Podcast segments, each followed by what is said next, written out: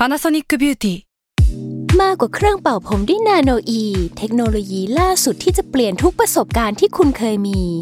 นาโนอีมอยส์เจอร์พลัสเพิ่มความชุ่มชื้นให้เส้นผมหลังใช้งานมากขึ้นถึง 18 เท่า พร้อมชะลอการเฟดของสีผมสำหรับคนชอบทำสีผม ดูแลความชุ่มชื้นทั้งเส้นผม หนังศีรษะและผิวคุณ Panasonic NA0J มีเทคโนโลยีนาโนอีที่ care only you s a l ม o n PODCAST มัน สด อร่อย สตาร์ราศีที่พึ่งทางใจของผู้ประสบภัยจากดวงดาว สวัสดีค่ะ ยินดีต้อนรับเข้าสู่รายการสตาร์ราศีที่พึ่งทางใจของผู้ประสบภัยจากดวงดาวค่ะ และสัปดาห์นี้นะคะ EP ที่4เนี่ยกลับมาอยู่กับแม่หมอพิมฟ้าและน้องรุ่งอีกแล้วนะคะ อ่ามาก็เอ่อดวงวันนี้เนาะรุ่งเนาะอ่าวันนี้เราจะพูดเกี่ยวกับดาวย้ายไหมหรือว่าเป็นยังไงบ้างพี่พิมพ์อ๋อวันนี้เนี่ยจริง ๆ ช่วงสัปดาห์ที่ เอ่อวันที่ 26ถึง31 ตุลาคมเนี่ยมันไม่ได้มีดาวย้ายอะรุงอืมเราก็เลยจะไม่ได้พูดในเรื่องของดาวย้ายขนาดนั้นอืมแต่ว่ามันจะมีการเปลี่ยนแปลงจังหวะการเดินของดวงดาวอ่าแต่ว่ามันก็จะทำให้เรื่องราวเปลี่ยนไปเหมือนกันนะ อันนี้ก็จะเป็นดวงที่ใช้คำว่าเออเรื่องราวมันเปลี่ยนไป แต่ไม่ได้มาจากการที่ดาวมันย้ายเป็นอีกแบบหนึ่ง โดยที่การขยับตัวหรือว่าการเปลี่ยนแปลงเนี่ยจริง ๆ แล้วเรามองเห็นมันมาตั้งแต่วันที่ 22 ตุลาคมที่ผ่านมาก็คือสัปดาห์ที่แล้วแล้ว แต่ว่าเราจะเห็นมันชัดเจนมากขึ้นก็คือตั้งแต่วันที่ 30 ตุลาคมเป็นต้นไป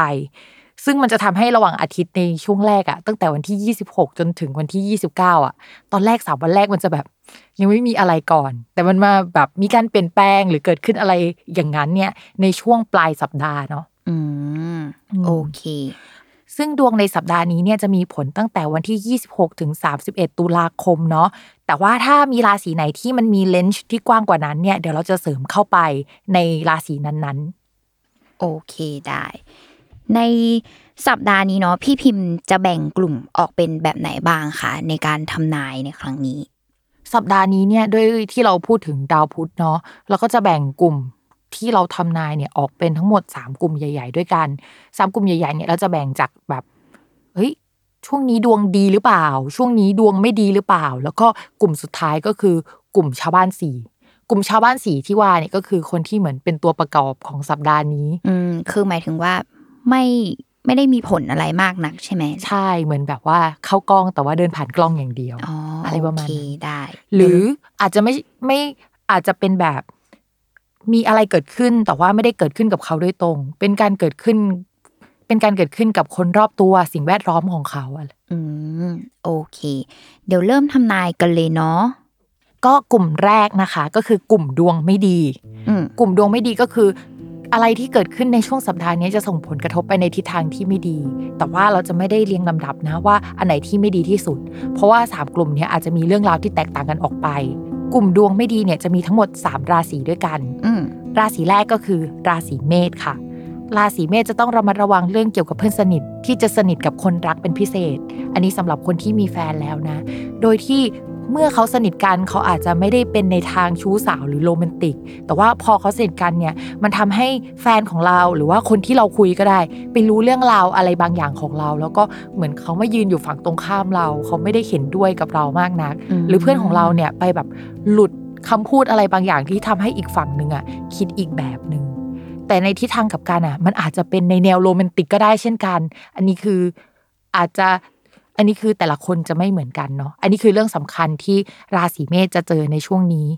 ข้อที่สองเนาะราศีเมษเนี่ยอาจจะมีแบบสมมุติว่าไปขายงานให้ลูกค้า ลูกค้าของเราเนี่ยอาจจะมีคนมายื่นข้อเสนอดีๆ ให้ อาจจะโดนแย่งลูกค้าหรือว่าข้อเสนอดีๆ นั้นเนี่ยมันทำให้เราจะต้องกลับมาพิจารณาข้อเสนอของเราอีกครั้งหนึ่งคือเราต้องยื่นใหม่เพื่อให้เขาได้อะไรมากขึ้น แล้วเราจะต้องเสียอะไรบางอย่างไป แล้วข้อที่สามนะที่ราศีเมษจะต้องเจอก็คือระมัดระวังการเสียเพื่อนในช่วงสัปดาห์นี้ อืมถือว่าเป็นเรื่องของความสัมพันธ์คนใกล้ตัวเนาะที่ใช่ชาวราศีเมษต้องระมัดระวังเอาไว้ใช่เป็นพิเศษ ใช่ ส่วนราศีต่อมานะคะ ก็คือราศีกุมราศีกุมนะคะ ถ้าช่วงที่ผ่านมาเนี่ย ลูกน้องเดินเข้ามาบอกว่า อยากจะลาออก แต่ว่าเขาไปชะลอให้ เพราะว่าเราขอร้องเขาไว้อืมตอนเนี้ยเขาจะมาทวงสัญญาแล้วว่า เขาชะลอไว้แล้วนะ ในช่วงที่ผ่านมา ตอนเนี้ยถึงเวลาแล้วที่เขาอยากจะตัดสินใจลาออกอืมคนที่ทำงานด้วยที่เป็นแบบคนมีฝีมือดี แล้วก็ทำงานเข้าขากันอะ อาจจะลาออกได้ในช่วงนี้ แล้วก็เรื่องต่อมานะคะสำหรับคนที่มีน้องหมาน้องแมวเนี่ยของราศีกุมจะต้องระมัดระวังว่าน้องหมาน้องแมวจะป่วยได้ โดยที่ พอป่วยแล้วก็จะรักษาหายแหละ แต่ว่ายังคงไปไปมามาระหว่างโรงพยาบาลอยู่ ถ้าจะหายขาดเลยเนี่ย ก็จะประมาณวันที่ 18 พฤศจิกายนเป็นต้นไป ก็คือต้องปลายปลายๆเดือนหน้าเลย อืมถือว่าก็ชาวราศีกุมเนาะใครมีสัตว์เลี้ยงก็ต้องดูแลกันหน่อยใช่ระมัดระวังใช่กันนิดนึงจริง ๆ แล้วพอเรื่องสัตว์เลี้ยงเนี่ยเราก็จะเห็นได้ว่า ค่าใช้จ่ายที่เกี่ยวกับสัตว์เลี้ยงเนี่ยมันค่อนข้างแพงเนาะเพราะฉะนั้นใช่เรื่องนี้ก็อาจจะสัมพันธ์กับเรื่องเงินของคนราศีกุมด้วยอืมโอเคราศีต่อมานะคะ ที่อยู่ในกลุ่มนี้ก็จะเป็นราศีตุลค่ะ จริง ๆ เมื่อช่วงก่อนเนี่ยราศีตุลดวงดีนะเรื่องการเงินอืมแต่ว่าช่วงสัปดาห์นี้เนี่ย ก็อะไรที่เหมือนเรายื่นเราเสนอไปแล้วมันไม่ได้อะแต่เราไม่ได้คำตอบอะเราจะได้คำตอบแล้วนะว่ามันไม่ได้ ที่เขาชะลอไว้ทั้งหมดคือ เขาจะตอบเรากลับมาแล้ว ทีนี้มันก็อาจจะยังไม่ดีก่อน มันจะดีอีกทีเนี่ยก็คือวันที่4พฤศจิกายนเป็นต้นไป อะไรที่เสียไปอาจจะกลับมา หรือถ้าไม่กลับมาเนี่ยก็อาจจะมีอะไรที่มันเท่าเทียมกัน แล้วก็ชดเชยให้เราได้ในช่วงนั้นอืมสำหรับราศีตุลต้องรอนิดนึงโอเคเรื่องต่อมาสำหรับราศีตุลเนี่ยก็จะมีเรื่องสุขภาพของผู้ใหญ่ในบ้าน ระบบน้ำภายในบ้านที่จะต้องระวัง ตั้งแต่แบบปั๊มน้ำเอ่ยตั้งแต่น้ำท่วมหน้าบ้านเอ่ยมอะไรแบบอยู่ดีอาจจะมีระบบน้ำเสีย ใช่ใช่อ่าแอร์ก็ถือว่าเป็นระบบน้ำอันนึงอ๋อเนาะอมโอเค ข้อสุดท้ายนะ อันนี้ฝากนิดนึงสำหรับชาวราศีตุลก็คือ ช่วงนี้เราจะมีพฤติกรรมที่แปลกไปก็คือ เราจะเจ้าชูเงียบ จะแบบรู้สึกอยากหวานเสน่ห์แต่ว่าไม่บอกใครนะว่าเราเป็นแบบเนี้ยคืออมแอบเจ้าชูแอบคุย แอบแซบแอบแซบ โอเค กลุ่มดวงไม่ดีเนี่ย ก็จบลงไปแล้วมันมีสามราศีโอเคเรามากลุ่มต่อไปเนาะถือว่าเป็นกลุ่มคนดวงดี ใช่ใช่รุ่งอยากอยู่กลุ่มราศีดวงดีไหมแน่นอนใครๆก็อยากอยู่กลุ่มนี้เนาะอ่าอืมแต่ว่ากลุ่มราศีดวงดีของสัปดาห์นี้นี่เนี่ยก็จะมีหลายราศีหน่อย ก็เป็นโชคดีนิดนึงมีหลายราศีอืมก็เอ่อในกลุ่มที่เป็นดวงดีเนี่ยมัน มีเรื่องราวที่มันกระจัดกระจายนิดนึงเราก็เลยเอามาแบ่งออกเป็น 3 กลุ่มย่อยๆ ในกลุ่มดวงดี ก็ใน 3 กลุ่มนี้จะมีดวงดีเรื่องการเงินดวงดีเรื่องการงาน แล้วก็กลุ่มที่โดดเด่นเรื่องความรัก กลุ่มที่โดดเด่นเรื่องความรักเนี่ยไม่ได้เป็นกลุ่มที่ดวงดีเรื่องความรักนะ แต่เราไม่รู้จะเอาไปใส่ตรงไหน เอาเป็นว่ามันโดดเด่นขึ้นมาจากช่วงอื่น ๆ ก็แล้วกันโอเคโอเคกลุ่มที่ดวงดีเรื่องการเงินนะคะ จะมีทั้งหมด 3 ราศีด้วยกันค่ะคุณผู้ชม ราศีแรกนะคะก็คือ ราศีสิงค์ค่ะ ราศีสิงห์เนี่ยช่วงนี้จะมีเกณฑ์ว่าอะไรที่มันเคยไม่ทำเงิน หรือว่ามันชะลอไปอะมันจะกลับมาทำเงินอีกครั้งหนึ่งเรื่องการเงินเนี่ยจะกลับมาดีขึ้นกว่าเดิม มีโอกาสที่จะทำเงินได้หลายทิศทาง ถ้ามีโปรเจกต์ที่อยากทำกับเพื่อน แล้วก็มันได้เงินเลยอะ ตอนนี้มันจะได้เงินแล้ว อืมโอเค ถือว่าออกดอกออกผลออกดอกออกผล แต่ว่าฝากสำหรับราศีสิงห์นิดนึงตรงที่ว่าการทำเงินในช่วงเนี้ยปกติแล้วถ้าขายแพงอะมันจะไม่ได้ มันจะต้องเน้นขายรายย่อยทำเพื่อคนส่วนมากทำเพื่อประชาชนใช้คำนี้ดีกว่า เป็นส่วนใหญ่ แล้วก็อยากให้ชาวราศีสิงห์ใช้ชีวิตแบบ low profile นิดนึง ถ้าใช้ชีวิตแบบ low profile ในช่วงเนี้ยชีวิตจะดวงดีขึ้นมากกว่าเดิม แต่ว่าถ้าใช้ความยิ่งยะโสถือว่าฉันเป็นคนแบบนี้หรือ แข็งกระด้างหน่อยเนี่ย มีโอกาสที่จะเสียชื่อเสียงได้ในช่วงนี้ อืมโอเค ถือว่ามีเรื่องของเงินเข้ามา แต่ว่าก็ต้องระมัดระวังการวางตัวและการใช้ชีวิตมากขึ้น ใช่สำหรับชาวราศีสิงห์เนาะใช่ การวางตัวเนี่ยของชาวราศีสิงห์จะสัมพันธ์กับเรื่องเงินในสัปดาห์นี้นะ อืมโอเค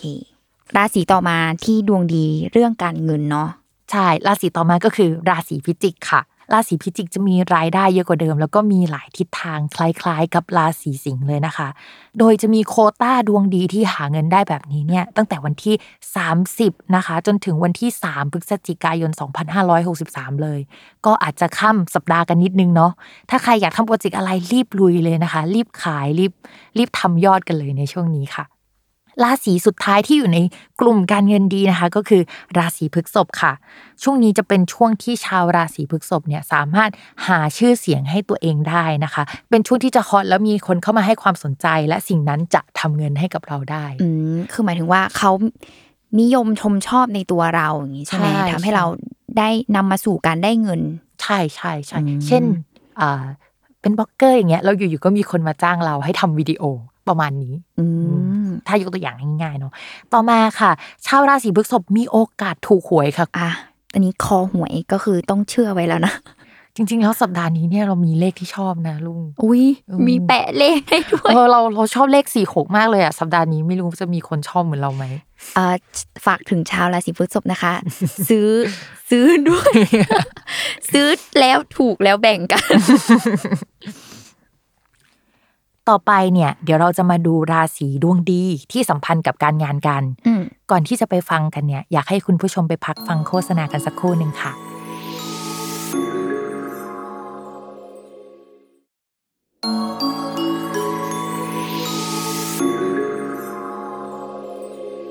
อากลับมาสู่กลุ่มที่ดวงดีสัมพันธ์เกี่ยวกับการงานเนาะอืมอันนี้คือหมายถึงว่าในแง่ของการงานแบบไหนบ้างเอ่ย ก็สิ่งที่สัมพันธ์กับการงานเนี่ยมันไม่ใช่การงานอย่างเดียว หมายถึงคนที่เราร่วมงานด้วย แล้วก็เกี่ยวกับสถานที่ทำงานด้วยอืมโอเค โดยราศีที่จะมีความสัมพันธ์กับเรื่องการงานเนี่ยจะมีทั้งหมดสามราศีด้วยกันนะคะ รุ่ง ก็ราศีแรกค่ะ ก็คือ ราศีกันค่ะ ราศีกันเนี่ยสำหรับคนที่อยากได้งานใหม่ สมัครแล้วก็ติดต่อไปแล้ว แต่ว่าเขาเงียบไป เดี๋ยวเขาจะให้คำตอบกลับมา แล้วมีโอกาสที่เราเนี่ยจะต่อรองเรื่องการเงิน หรือว่าขอเงินพิเศษอื่น ๆ ได้ด้วยในครั้งนี้นะคะอืมส่วนคนที่ทำงานประจำอยู่แล้ว ถ้าไม่มีแพลนโยกย้ายเนี่ยก็จะมีคนเข้ามาใหม่ในที่ทำงาน เข้ามาให้ความช่วยเหลือคือ สามารถทำงานเข้าขากับเราได้ แล้วก็แบบอาจจะแบบมีเรื่องราวโรแมนติกเกิดขึ้นด้วยในช่วงนี้ อืมถือว่ามีเรื่องของความรักแบบกุ๊กกิ๊กกุ๊กกิ๊กนิดหน่อยเข้ามาใช่ใช่ในเรื่องของการงาน ใช่ค่ะ แต่คุณภาพมันอาจจะไม่ได้ดีขนาดนั้นนะ มันกุ๊กกิ๊กอยู่แค่แบบพักหนึ่งเท่านั้นเอง อืมโอเค ราศีต่อมาเนาะราศีต่อมานะคะ ก็คือราศีมิถุนค่ะ ราศีมิถุนในช่วงก่อนเนี่ย ความสัมพันธ์กับผู้ใหญ่จะไม่ค่อยดี คือชะลอไป แต่ตอนเนี้ยจะกลับมาดีละคือสามารถพูดคุยกับเขากลับมาสนิทสนมได้เข้าขากันได้ดีกว่าเดิม นอกจากนั้นเนี่ยถ้าไม่ได้มีแพลนย้ายงาน ถ้าไม่มีคนเข้ามาในที่ทำงาน ก็อาจจะเกิดลักษณะแบบว่า สนิทสนมกับผู้ใหญ่มากเกินไปนิดนึงในช่วงนี้ แล้วก็เขาอาจจะคิดอะไรกับเราที่เกินเลยกว่าความเป็นเจ้านายได้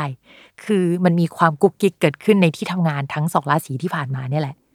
ก็อยากให้ทุกคนเนี่ย ถ้าสมมุติว่าไม่ได้คิดอะไรกันนะคะ ก็ต้องระวังเรื่องระยะห่างของความสัมพันธ์กันนิดนึงค่ะ อืมถือว่าเป็นอะไรที่ความสัมพันธ์ที่แบบว่าสนิทกับผู้ใหญ่ แต่ว่าถ้ามากเกินไป ก็อาจจะ ไม่ดี ใช่ใช่เส้นที่มันแบบแบ่งกั้นระหว่างการเป็นเพื่อนร่วมงานกันมันจะเบลอนิดนึงในช่วงสัปดาห์นี้โอเคอ่าราศีต่อมา ราศีต่อมาค่ะ ก็คือราศีธนูนะ ราศีธนูจะมีเรื่องการก้าวหน้าด้านการงานมากกว่าเดิม จริง ๆ มันเริ่มก้าวหน้ามาก่อนหน้านี้ แต่ว่าผลงานมันจะไม่ออกมาให้เห็นเป็นชิ้นเป็นอัน จนรู้สึกฝ่อไป แต่ตอนนี้มันเริ่มเห็นเป็นชิ้นเป็นอันแล้ว มันเริ่มขยับไปข้างหน้าแล้ว แล้วก็คนราศีธนูจะมีเสน่ห์มากๆ ในเรื่องของการงาน ถ้ามีโปรเจกต์ที่มันค่อนข้างหวานหวานหน่อยที่มันดูแบบ เป็นคู่ดูโอเอยเป็นอะไรที่มันดูแบบ มีคนเข้ามาร่วมด้วยอะหรือเป็นงานแนวอีเวนต์หรือแนวนี้ก็ได้นะ ก็จะมีโอกาสที่จะประสบความสำเร็จแล้วก็ออกมาค่อนข้างดี คนราศีธนูมีเกณฑ์ที่จะได้อุปกรณ์การสื่อสารใหม่ เครื่องมือการสื่อสารที่มันรูปลักษณ์ภายนอกดีราคาแพงด้วย แต่ก็มากับการที่แบบจะมีหนี้เพิ่มในช่วงนี้นะคะส่วนอาชีพที่ดีเป็นพิเศษนะคะสำหรับคนราศีธนูในช่วงนี้เนาะคนที่อยู่ในสายอาชีพ การงาน การสื่อสาร การเขียนนักเขียน นิยายหวานแวว หรือว่าจะเป็นเขียนซีรีส์เป็นคนเขียนบทอย่างเงี้ยจะออกมาค่อนข้างดีในช่วงนี้ แล้วก็มีคนค่อนข้างชื่นชมเป็นพิเศษค่ะ อืม เรียกได้ว่าใครเป็นชาวนักเขียนเนาะใช่ใช่ใครเป็นอ่าชาวนักเขียนก็จะแบบดวงดี เรื่องที่เขียนออกไปอาจจะโด่งดังได้ หรือว่ามีคนเข้ามาชื่นชมมากเป็ตามนพิเศอ่าษนเยอะเป็นพิเศษใช่ใช่เน้นแบบเป็นออนไลน์จะค่อนข้างดีนะคะสำหรับเดือนนี้อืมโอเค กลุ่มต่อมาเนาะเป็นกลุ่มต่อมาคือโดดเด่นด้านความรัก ใช่ค่ะ กลุ่มต่อมาเนี่ยจะเป็นกลุ่มที่โดดเด่นด้านความรัก คือมันอาจจะไม่ดีก็ได้นะ แต่มันโดดเด่นมากจนแบบเฮ้ยเราจะต้องพูดถึงเรื่องเนี้ยสัปดาห์นี้ อ่าโอเค มีแค่ราศีเดียวเนาะใช่มีราศีหนึ่งที่โดดเด่นมากๆนะคะก็คือ ราศีมีนค่ะสำหรับคนโสดราศีมีนเนี่ยจะมีคนเข้ามาพร้อมกันทีเดียวถึงสองคน คือจะแบบเสน่ห์แรงมากนะคะ แล้วทั้งสองคนเนี่ยก็จะแบบ คือชอบทั้งสองคนอะตัดสินใจไม่ถูกเลยว่าจะเอายังไง คนหนึงก็ดูเป็นคนที่แบบหนักแน่นดูเป็นคนที่มีเหตุผลตรงตามสเปคเราทุกอย่างเลย อาจจะแบบรูปร่างผอมบางแบบดูไอดอลนิดนึงนะคะส่วนอีกคนก็เป็นคนหน้าตาดีเหมือนกันคือไม่ได้แย่ไปกว่ากันเลย แต่ว่าความสัมพันธ์เนี้ยมันมัน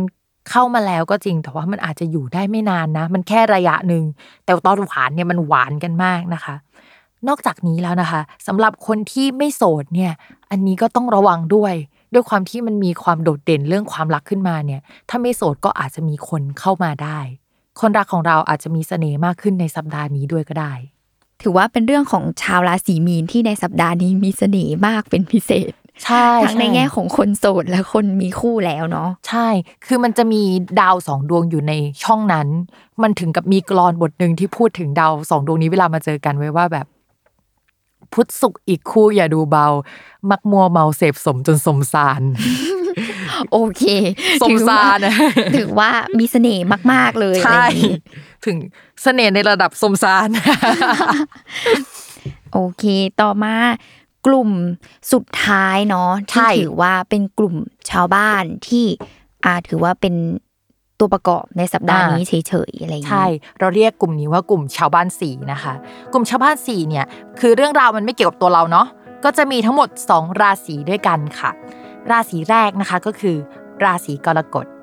ราศีกรกฎเนี่ยจะมีโอกาสที่จะเจอเพื่อนใหม่ มีสังคมใหม่ ๆ ที่ค่อนข้างจะดีขึ้นกว่าเดิม จะได้สนิทสนมกับใครสักคนที่เราค่อนข้างชื่นชอบ คืออยากสนิทกับคนเนี้ยอยากเป็นเพื่อนกับคนนี้ อืมคือหมายถึงว่าได้สนิทสนมแล้วหมายถึงว่า เราอยากรู้จักคนนี้เราก็จะได้รู้จักเขามากขึ้น ใช่ ได้ได้เพื่อนใหม่ที่ค่อนข้างเป็นสังคมที่ดีที่เราที่เราอยากจะคบเขาอืมหรืออาจจะแบบอยู่ๆเพื่อนในกลุ่มแอบคบกันแล้วมันก็แบบเกิดการปั่นป่วนบ้าง แต่ว่ามันไม่ได้เกี่ยวกับเราโดยตรงสักเท่าไหร่อ๋อโอเค เรื่องดีๆที่เกี่ยวกับตัวเองเนี่ยก็จะมีเรื่องเกี่ยวกับไอเดียใหม่ ๆ ที่เกิดขึ้น แล้วก็อยากลงมือทำในสัปดาห์นี้ แล้วมันเริ่มเป็นรูปเป็นร่าง เท่านั้นเอง ราศีกรกฎก็เลยเป็นราศีที่เหมือนเป็นชาวบ้าน นิดนึงในเดือือนมอืมอ่าราศีต่อมาเนาะราศีต่อมานะคะก็คือ ราศีมังกรค่ะ ราศีมังกรเนี่ยจะมีเรื่องเกี่ยวกับผู้ใหญ่เข้ามาให้ความช่วยเหลือสนับสนุนนะคะ ไม่ว่าจะเป็นในชีวิตประจำวันหรือว่าในเรื่องของงาน ไม่ว่าจะเป็นในเรื่องของชีวิตประจำวันในเรื่องอื่น ๆ ที่ไม่ใช่เรื่องงานนะ และเรื่องงานด้วยเหมือนกัน ต่อมานะคะ ถ้าใครอยากได้ที่พักอาศัยใหม่ อยากจะตกแต่งที่พักใหม่ให้ดูแบบมีรสนิยมดูคูลดูเท่ดูหวานใสเนี่ย สัปดาห์นี้ก็จะสามารถทำได้ อีกอย่างหนึ่งก็อาจจะมีญาตินะคะ มาขออาศัยอยู่ที่บ้านในช่วงสัปดาห์นี้ค่ะ ก็ราศีมังกรจะประมาณนี้นะคะ อืมถือว่า ก็กลางๆเนาะเป็นเรื่องแบบกลางๆ ไม่ได้มีอะไรที่ต้องระมัดระวังเป็นพิเศษอยู่แล้ว ใช่ ค่ะ ก็จบกันไปแล้วนะคะสำหรับคำทำนายทั้งหมดของสัปดาห์นี้เนาะสัปดาห์หน้าเนี่ยจะมีเรื่องราวที่น่าสนใจมากๆเลยลุงอืม ก็คือสัปดาห์หน้าเนี่ยจะมีดาวย้ายกันตั้งแต่ต้นสัปดาห์ คือเราไม่ต้องมารอถึงปลายสัปดาห์นะถึงจะมีดาวย้าย แล้วก็จะส่งผลกระทบต่อหลายราศี โดยเฉพาะราศีที่กำลังดวงดีอยู่ในสัปดาห์นี้เนี่ยสัปดาห์หน้าโควต้าดวงดีก็จะหมดแล้วอ่าถือว่าแต้มบุญของใครจะหมดก่อนกัน ใช่อันใช่นี้ต้องรอติดตามใน EP หน้าเนาะ EP หน้า EP เท่าไหร่นะ EP ที่ห้าค่ะ เพราะว่ารายการเรายังไม่ดังเราต้องจำเลข EP ให้ได้ก่อน สำหรับสัปดาห์นี้แม่หมอพิมฟ้าและน้องรุ่งก็ต้องขอลากันไปก่อนนะคะ ฝากติดตามรายการสตาร์ราศีที่พึ่งทางใจของผู้ประสบภัยจากดวงดาว ทุกวันอาทิตย์ ทุกช่องทางของ Salmon Podcast สำหรับวันนี้ สวัสดีค่ะ สวัสดีค่ะ